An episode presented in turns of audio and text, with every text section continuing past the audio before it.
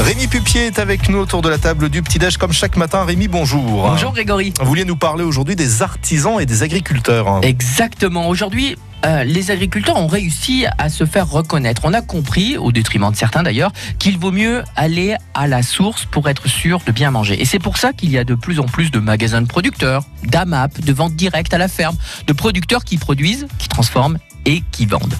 Aujourd'hui, de nombreux agriculteurs procèdent dans leur ferme un laboratoire pour transformer, ce qui n'était pas le cas avant. Mais les artisans mais je trouve qu'ils n'ont pas encore réussi. Il faut vraiment faire attention à ce logo artisan.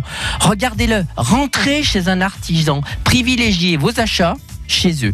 Bleu, c'est le logo des artisans. Rouge, c'est le logo des maîtres artisans.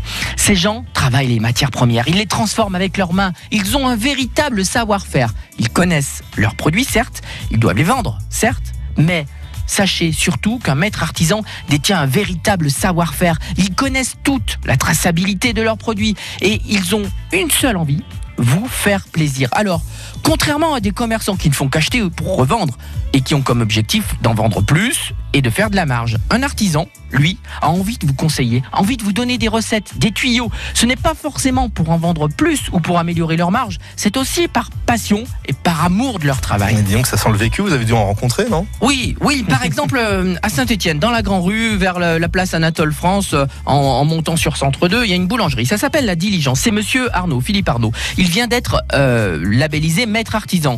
c'est le dernier d'ailleurs. Écoutez-le.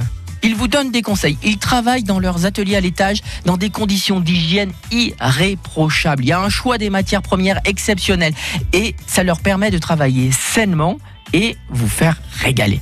Moi, Perso, j'aime les grosses meringues, celles qui sont bien blanches, car à l'intérieur, il y a, euh, vous savez, une petite surprise, molle, sucrée, tendre, un nuage de bonheur qui va vous fondre dans votre bouche. Eh bien, cette belle grosse meringue me semblait un peu trop cuite, un peu trop jaune. Eh bien, j'ai bien fait d'écouter les consignes et les conseils d'Evelyne, la patronne elle est exceptionnelle. Et cette meringue, extraordinaire, un truc de fou. Il faut leur faire confiance craquant à l'extérieur, moelleux et fondant, blanche, crémeuse, onctueuse, à vous faire fondre de plaisir.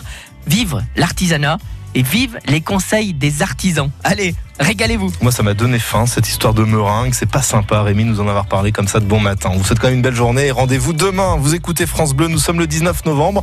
Nous sommes lundi, il est 7h30.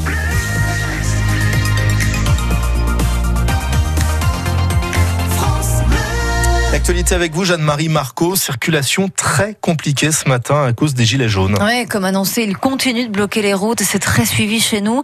Euh, Nerissa et Mani, on, commence par quoi? Par la 47 peut-être avec une opération escargot qui va démarrer d'ici quelques minutes. Hein. Oui, 500 voitures sont attendues entre Saint-Étienne et Givors dans les deux sens de circulation. Ça, reste, ça risque d'être compliqué. Et puis si vous circulez déjà sur la 47, c'est compliqué vers Saint-Chamond sur l'aire du Pays du Gier. Les gilets jaunes poursuivent le blocus. Impossible d'accéder à la station-service